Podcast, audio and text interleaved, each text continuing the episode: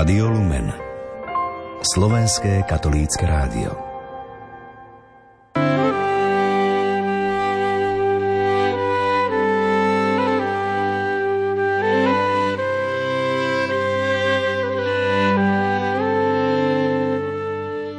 Prejem vám požehnanú prvú nedeľu cez rok, milí poslucháči.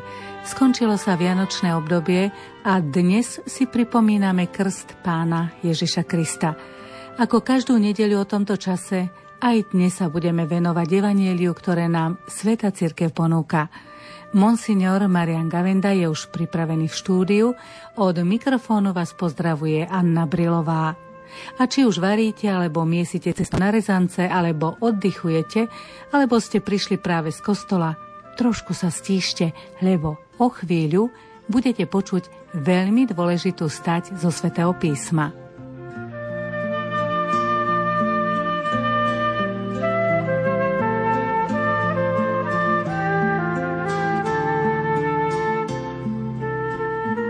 Čítanie zo svätého Evanielia podľa Lukáša.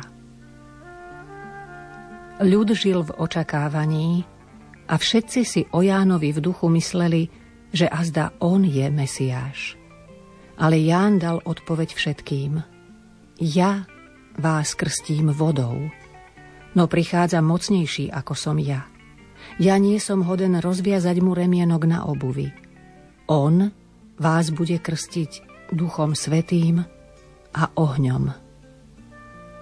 Keď sa všetok ľud dával krstiť a keď bol pokrstený aj Ježiš a modlil sa, otvorilo sa nebo, zostúpil na neho duch svetý v telesnej podobe ako holubica a z neba zaznel hlas Ty si môj milovaný syn, v tebe mám zalúbenie.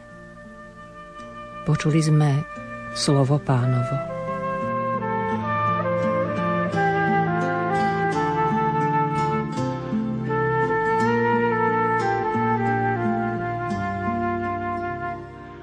Dnešná nedela, ako som už povedala v úvode, je zasvetená krstu pána Ježiša v Jordáne. Aj čítanie bolo o tom. My sme o Jánovi Krstiteľovi hovorili už pred Vianocami, keď Ján pripravoval ľud na príchod spasiteľa. Ľud žil v očakávaní Mesiáša, to Jánovo kázanie zabralo. Uvedomili si aj, že to nebude vonkajší osloboditeľ, pretože už si mysleli o samotnom Jánovi, že on je ten Mesiáš. To znamená, že práve tým krstením, očisťovaním, kázaním už sa naplňajú mesiánske časy, teda vidíme tu určitý posun od Mesiáša, ktorý porazí Rímanov, teda politického Mesiáša, k duchovnému Mesiášovi, ale ešte stále tu bol veľký rozdiel medzi tým, ako si ho predstavovali a stotožňovali s Jánom a skutočným Mesiášom, ktorý už bol medzi nimi, ale bol nám tak blízky, že až ho nespoznali. No a tu vlastne v tomto rozpoložení sa odohráva udalosť krstu pána Ježiša. To slovičko očakávanie je veľmi dôležité. E, práve vlastnosťou civilizácie, ktorá sa snaží naplniť všetky materiálne potreby človeka, sa stáva, že potom sa uhasia tie hĺbšie túžby. Človek sa prestáva tešiť. Často sme to pred Vianocami spomínali pri tých nostalgických spomienkach, ako sme sa kedysi tešili na kilo mandariniek, hoci teraz je eh, množstvo, alebo iných drobných vecí, že toho materiálneho bolo menej, ale tešenia sa bolo oveľa viac. A človek tým, že len čo si niečo zmyslí, už to má, aj deti hračku už ju majú, že sa 2-3 týždne netešia, tak si ju ani nevážia, už o chvíľu je nezaujímavá, pretože zase by chceli čosi nové a zaplňať tú túžbu len stále niečím vonkajším. A tu vidíme, že ten ľud žil v očakávaní. To je veľmi silné slovo. Tam bolo tá atmosféra čakania, tešenia sa určitej nedočkavosti. A toto bola tá atmosféra očakávania. No a Jan tu všetko dával jasne na pravú mieru ja vás krstím vodou, no prichádza mocnejší ako som ja. Tu bolo práve to poslanie Jána, túto nádej zameriavať správnym smerom. Od vody po ducha. On tu povedal jasne, ja vás krstím vodou, ale ten, ktorý príde, bude krstiť duchom svetým. Čiže túto prirodzenú nádej, ktorá bola v izraelskom ľude, on ako Ježišov predchodca a Bohom poslaný práve na to, aby nádej dvíhal a zameriaval ju správnym smerom z tohto vyplýva pre nás ďalšie veľmi dôležité aj poučenie, že Ján vedel presne, kým je, ale vedel veľmi presne aj, kým nie je. To je veľmi dôležité a veľmi ťažké jedno aj druhé. Lebo zas nevedieť, kým mám byť, znamená nenaplňať svoje poslanie. Čiže aj vedieť by mal človek, kým je. Ja nie som Mesiáš, ale zas hovorí, ale som ten, ktorý je poslaný pripraviť mu cestu. To vedomie on o sebe mal a nerobil sa Mesiášom sa nám zdá, že nás sa to už netýka a predsa sa nás to týka veľmi často a vo veľmi rôznych praktických rozmeroch. Totiž my si až pričasto myslíme, že my sme tým Mesiášom. Nie doslovne, že by sme sa považovali za Ježiša Krista, ale praktickým postojom to vyjadrujeme veľmi často. To ja si zariadím, to ja zabezpečím, to ja som poistený, v druhom, treťom, štvrtom pilieri, oni sa síce rúcajú, ale stále si myslíme, že sme tí samo mesiaši, ktorí sa zachránia, alebo čo aj na duchovnom poli dosiahnu sami. Ja príjmem to utrpenie, aby som odčinil svoje hriechy. Veľmi častý postoj. To je typické robenie zo seba Mesiáša. Keby ich Kristus nezobral na seba a nevyniesol na kríž, tak by sme si s našimi chybami nezmohli, aj keby sme aké pokánie robili. Alebo to vystačiť si, ako často počujem to konštatovanie, vedia, verím v Boha, ale viete, ja sa s ním radšej stretnem v prírode, na túre, než by som išiel do toho vydýchaného kostola. To je, ja určujem jemu, kedy sa má so mnou stretnúť. Nepýtam sa, pane, kde na mňa čakáš. To je stavanie sa nad Mesiáša a ozaj snaha zachrániť sa, teda spasiť, záchrana je spása svojím spôsobom. Hovoríte o tom, že Ján vedel, kto je. My to, žiaľ, častokrát nevieme. Ako sa k tomu poznaniu, kto som, môžeme priblížiť? Naozaj vedieť, kto som a kto nie som, znamená aj poznať svoje dary, schopnosti, ale aj uvedomiť si, že skutočné naplnenie nájdu len v spojení s Ježišom Kristom. Bez neho akékoľvek naše snaženie je ľudské snaženie a zase spojení s ním aj každé drobné snaženie je božské snaženie. Čiže vedieť, kto sme a kto nie sme. To nám vyplýva z tej prvej časti. Potom aj to uponíženie sa, ja nie som hoden rozviazať mu remienok. E, znova to možno vyznieva až taká prílišná pokora, ale keď si človek uvedomí, kto je Boh a kto som ja, tak ten rozdiel tam musí vždy byť obrovský. Skutočný Boh musí nepomerne presahovať akúkoľvek našu predstavu o vlastnej veľkosti, čo ale neznamená, e, že človek tým je niekým malým. Práve vtedy je človek veľmi krpatým, keď si myslí, aký je veľký. To známe ešte z detstva, keď ide e, blcha so slonom po moste a hovorí, ako dupoceme. No je to často aj v náboženských postojoch, keď si človek myslí, aký je božský, ale skutočne božský je vtedy, keď si uzná, že vo svojej malosti som nesený v Božích rukách a to je moja veľkosť. Nie aký som ja, ale aký som spojený s Bohom. A to sú tie správne proporcie. V čítaní sme počuli o krstoch vodou, a krste Duchom Svetým a ohňom. Aký je rozdiel medzi týmito krstami a ako vnímali ľudia tej doby, keď žil Ježiš Ducha Svetého? Duch Svetý, Svetý znamená Boží a Duch znamená život. Duch Svetý preložené doslovne, do Slovenčiny môže znamenať aj Boží život, tak ako ho predstavuje aj videnie Izaiášovo a predpovede. Ale vidíme, ho opisuje aj, aj v tomto prípade, že je to duch, ktorý sa vznáša v podobe holubice. Tam je také zvláštne slovíčko, v taliančine alleggiava, alleggiare znamená tak, ako keď ozaj holubica tak sa vznáša vo vzduchu, neletí, a len tak trepoce krídlami a drží sa na jednom bode.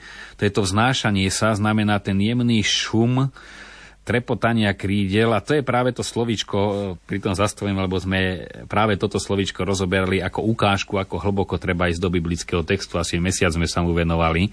Cez celú Bibliu sme ho rozoberali, to vznášať sa. V tomto zmysle sa aj vznášal nad vodami. To je také tiché spočívanie, taký jemný šum, ktorý potom samozrejme nadobúda rôzne odtienky v biblickom výklade. Vanutie, ktoré za toto isté slovičko používa Biblia v opise rajskej záhrady, kde hovorí, že Adam sa rozprával s Bohom v rannom a večernom vánku. Prechádzal sa a ten vánok, to znova je tamto slovíčko, to také akoby šumenie krídel, ten istý výraz, čiže on tam bol takouto jemnou prítomnosťou prítomný. Adam bol tak duchovný, že dokázal tú Božiu prítomnosť zachytávať, bol otvorený pre stvorenie cez ktoré ale vnímal Boha, nezostal jeho pohľad na ja neviem, peknom ráne alebo peknom súmraku večer, ale v tom šume, práve to je ten výraz, vánku, e, sa rozprával s Bohom.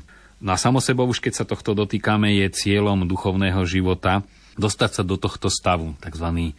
Luomo Adamítiko, Adamovský človek, to bol ideál nízkych snažení dosiahnuť stav, v akom bol Adam, keď bol pred hriechom. Teda priblížiť sa tým očisťovaním a spájaním sa s Bohom do toho stavu, aby znova sme mohli počúvať Boha v rannom vánku.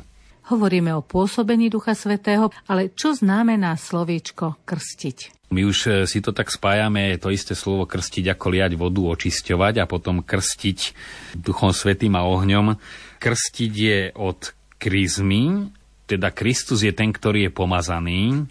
Slovo Kristus znamená pomazaný a krstiť, teda mazať kryzmou, znamená krstiť, ale zároveň znamená aj pokrisťovať, teda robiť podobným Kristovi, čiže pomazávať Kristom, byť pokrstený. A preto tu už ide úplne inú rovinu krstu, než bol ten očistný kúpel, ktorý symbolizoval ponorenie sa starého človeka a vynorenie čo samo sebo vyjadruje aj kresťanský krst, ale je tam aj potom mazanie kryzmov, čo je oveľa hlbšie, že naozaj stávame sa pomazaní. Takže v tomto je ten rozdiel oproti krstu vodou, ktorým krstil Jan Krstiteľ. Áno, ide tu o rozdiel medzi Jánovým krstom a Kristovým pokrstením a zároveň krstom novozákonným a nielen medzi Jánovým krstom, ale aj medzi tými mnohými očistnými rituálmi, ktoré máme aj v iných náboženstvách. Mnohí povedia, veď tú podobu krstu máte všade. No iste, podobu očisty, ale to mazanie kryzmov a pokrisťovaním, teda zapájaním do Krista, to nemáme všade, to máme len v kresťanskom náboženstve v rámci tejto sviatosti. Svetý Bazil už hovorí na túto tému. Vysloviť meno Kristus značí vyznávať celú trojicu. Znamená to v skutočnosti poukázať na Boha,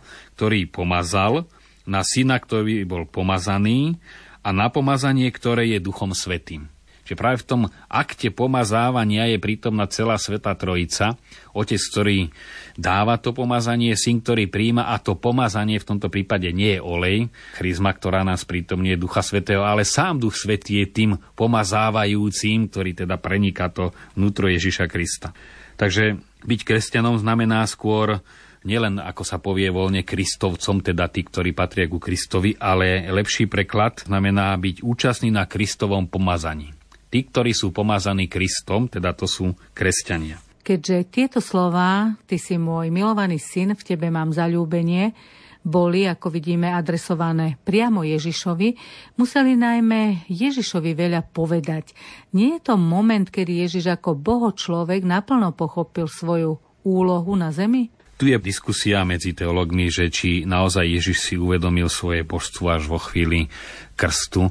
Samozrejme, tu tie pozície, ako do akej miery ho mal, do akej miery bolo skryté, by som prenechal na teologov to, čo je podstatné, ako hovorí svätý Gregor Naziansky, pretože Ježiš bol telo i duch, bol pokrstený, aby vo vodách pochoval starého Adama a posvetil Jordán, aby tak privádzal k spáse skrze ducha a vodu, keď vystúpil z vody, vyniesol hore i svet a uvidel otvárať sa raj, ktorý zavrel Adam, pričom duch potvrdil jeho božstvo.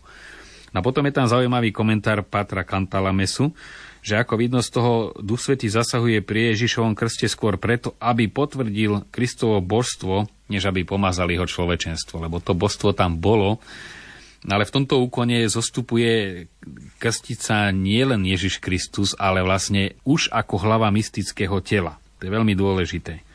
Čiže tam už zobral na seba to poslanie Adama, ktorého v tých vodách toho starého Adama pochoval, utopil tým ale aj posvetil Jordán, to aj pri svetení krstnej vody je práve o tých dejinách vody, čo všetko znamenala a tam práve so stúpením Ježiša do Jordánu boli posvetené vody Jordánu. Na toto posvetenie sa nadvezuje svetenie krstnej vody, ktorá vlastne je tým pádom posvetená Ježišom Kristom, aby prinášala život pri vysluhovaní sviatosti krstu. Vy ste spomínali krst Krista v kontexte aj s tým, že Ježiš je hlavou mystického tela Kristovho. V Kristovi je človečenstvo pomazané, čiže posvetené božstvom. Ale na základe nie len toho aktu, ale tzv. hypostatické jednoty, teda to je jednota medzi božskými osobami, to čo sme povedali pred chvíľou, že to pomazávanie neišlo cez charizmu, ale cez Ducha Svetého samotného. Čiže tam vlastne sa prejavila a zjavila celá Božia Trojica, ktorá je od väčšnosti Božou Trojicou. Ona nenastala až pri Ordáne v tejto podobe, ale bola odjak živa. Teológ Oskar Kulman hovorí, že krst je tým okamihom, v ktorom Ježiš nadobudol presvedčenie, že musí prijať úlohu Jahvého služobníka. To je ďalšia línia, že Ježiš krstom prijíma poslanie. V tomto prípade vidíme, že verejné pôsobenie začína práve krstom. On to poslanie prijal už tým, že sa stal človekom, že sa narodil v Betleheme. Ale toto je nová fáza, do ktorej vstupuje práve týmto krstným úkonom, že začína verejné pôsobenie, ktoré smeruje k Jeruzalému a k naplneniu. Ako sa tu prejavuje prítomnosť Ducha Svetého? Prítomnosť Ducha sa prejavuje aj cez jeho dary. My máme známych sedem darov Ducha Svetého a je to reakcia na sedem dôsledkov hriechu, ktorým sa človek oddelil od Boha. Bol to egoizmus, ktorým sa človek uzatvára do seba, miesto toho, aby ho tá dynamika lásky otvárala pre Boha. Z toho vyplýva smútok, zlá vôľa, nevera, tvrdosť srdca, otroctva a tak ďalej, neschopnosť lásky a mení sa to na radosť, trpezlivosť, dobroprajnosť, vernosť, skromnosť, sloboda, tak ako hovorí to svätý Pavol v liste Galatianom. Čiže tie vlastnosti, ktoré Boh vložil do človeka a pôvodne dobré, ktoré hriech narušil, sa znova obnovujú. On nevytvára nové, ale je to duch obnoviteľ, ktorý obnovuje to, čo Boh, duch stvoriteľ, teda tvorivý Boží duch stvoril aj v prírode a v človeku a hriech narušil, tak teraz je to ten duch, ktorý to vlastne celé obnovuje a pretvára. Na to sú dary Ducha Svetého, ako ich poznáme, ako sa o ne modlievame, za ne prosievame teda aj cez e, novénu k Duchu Svetému. Tu by som ešte na také prehlbenie zacitoval z Romana Guardiniho. Prvotný hriech spočíval v tom, že človek už nechcel byť verným obrazom, ale samotným pravzorom, teda nie obraz Boha, ale zo seba vytvoriť originál, pravzor, podľa ktorého všetko má byť. Vediaci a mocný ako Boh chcel byť, teda aj poznanie a silu ako Boh. Tým vypadol zo vzťahu k Bohu, most viedol do prázdna. Krátko predtým totiž Guardini hovorí, že ako most je mostom vtedy, keď z jednej pevnej zeme ponad rieku prechádza do druhej a nie kde si do prázdna, takisto aj človek, ak chce jeho zmysel mať život, musí z Boha vychádzať a do Boha prichádzať a vtedy je jeho život mostom. No ale keď sa to oddelí, tak to je most, ktorý končí kde si v prázdne a tým pádom to nie je most, to je len nejaká lávka, ktorá končí v prázdne.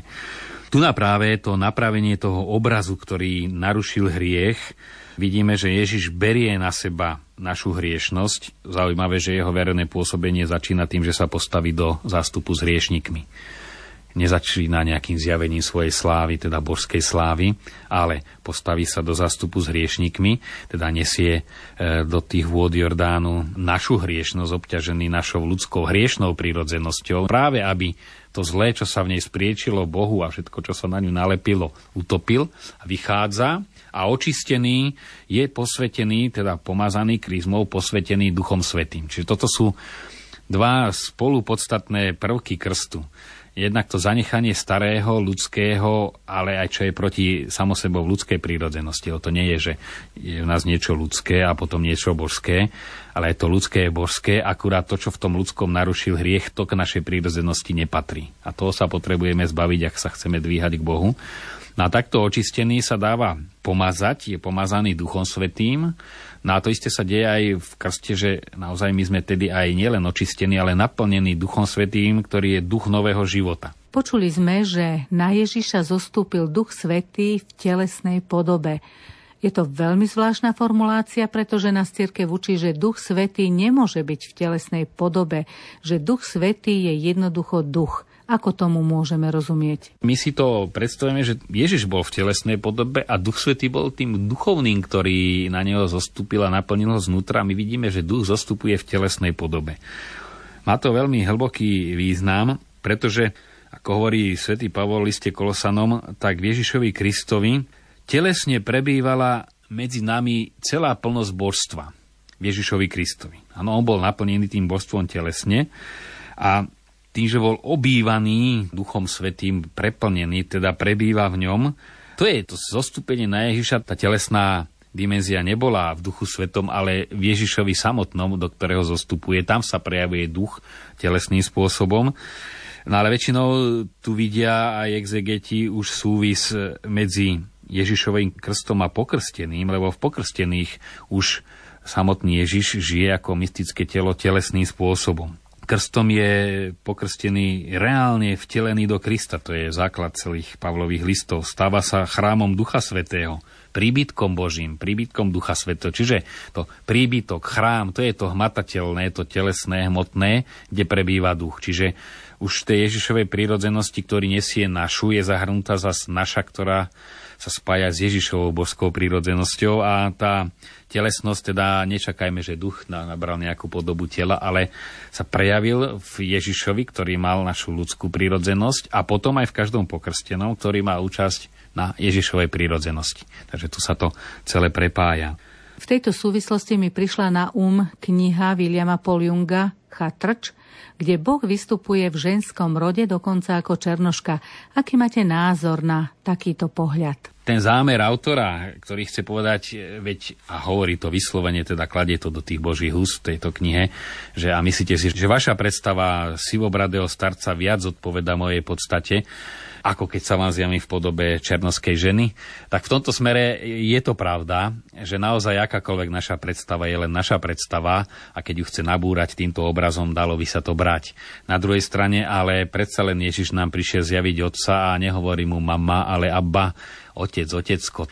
No ale v tejto nám otca prišiel zjaviť, Ježiša zjavil nám ho takto, ako otca, nie ako matku, i keď celý starý zákon aj Ježiš Kristus hovorí, ako matka nemôže zaprieť svoje dieťa, tak ani otec aj sa prejavuje ako starostlivá matka. Proste má tú črtu aj tej materinskosti, ale predsa len nám Ježiš Kristus prišiel zjaviť svojho Boha Otca ako Otca ktorý má aj materinské črty, aj ženskosť, má svoj pôvod a originál v Bohu, na svoj obraz a podobu ich stvoril muža a ženu ich stvoril, čiže obraz a podoba ženy má originál v Bohu, na jeho obraz je žena stvorená so všetkým, čo patrí k ženskej prírodzenosti a k tej osobitosti ženskosti.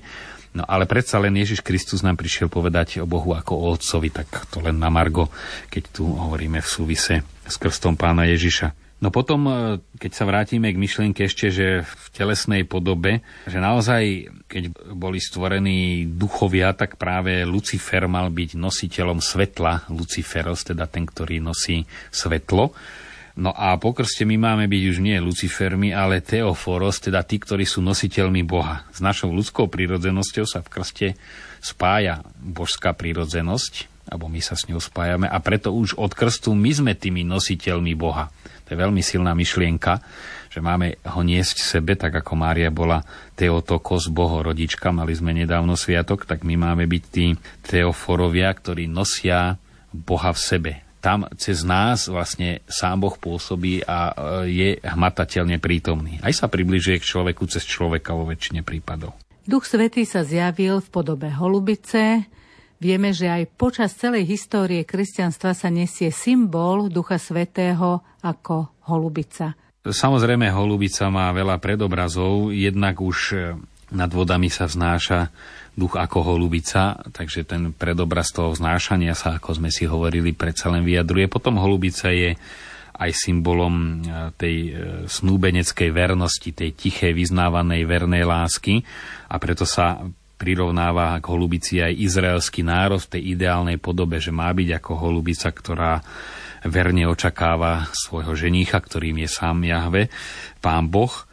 No a potom znova vystupuje cez dejiny spásy holubica v súvise práve s vodou a s novým životom, je to potopa najmä, kde sa zatvorilo nebo, tak ako hriechom sa nad prvým človekom a nad ľudstvom zatvorilo nebo, už nemôže sa prechádzať s Bohom v rannom vánku, dovidí len po tie oblaky, ktoré hriech vytvoril.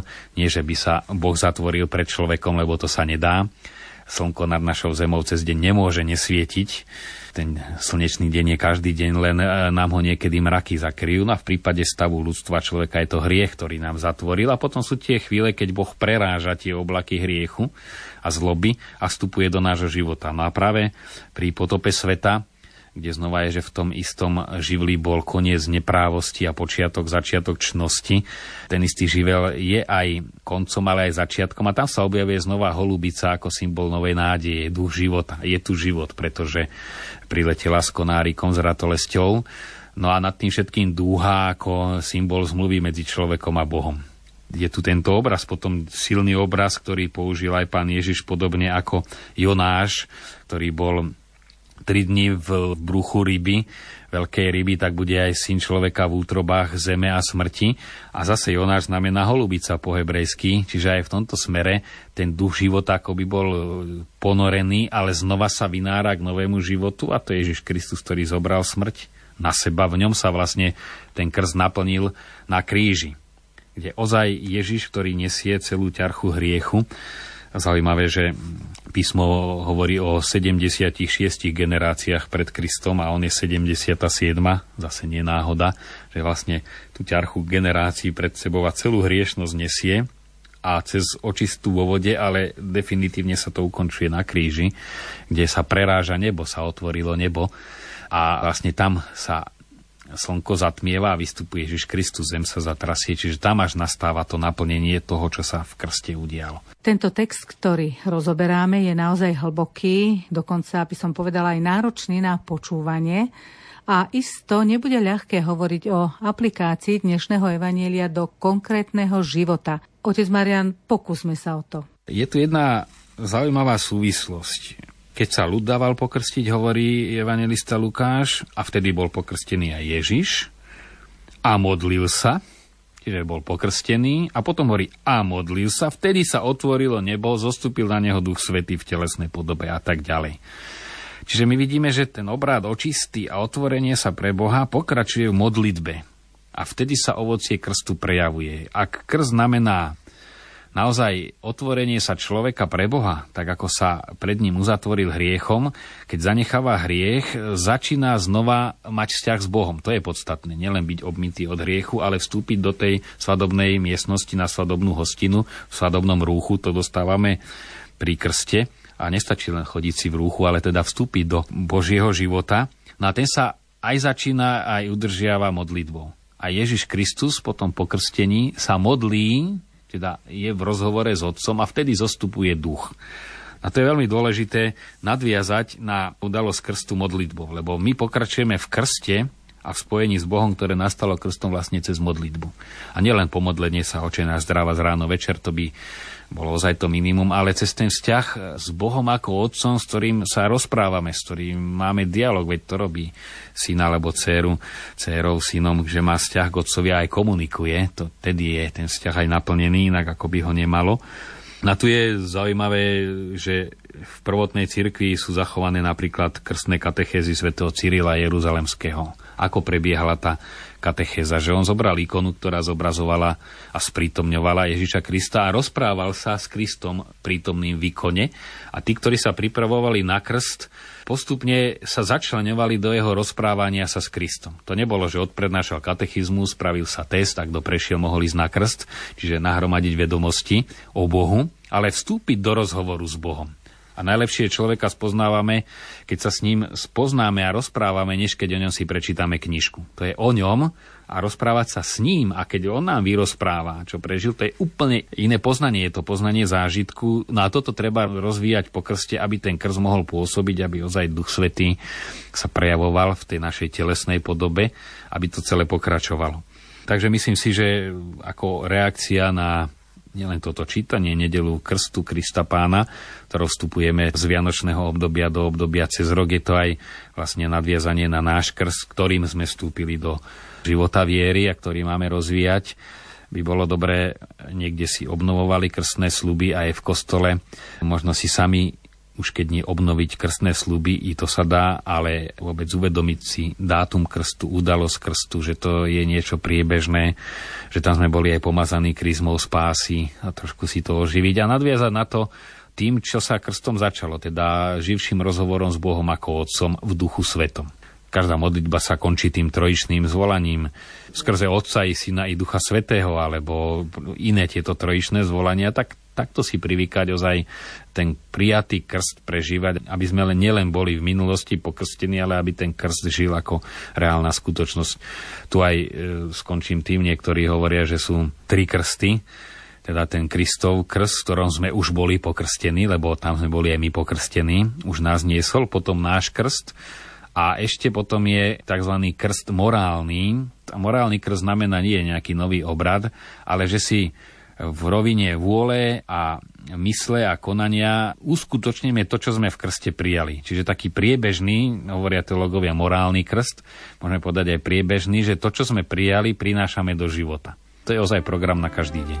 Ďakujem monsignorovi Marianovi Gavendovi za jeho výklad dnešného evanielia a vám za pozornosť.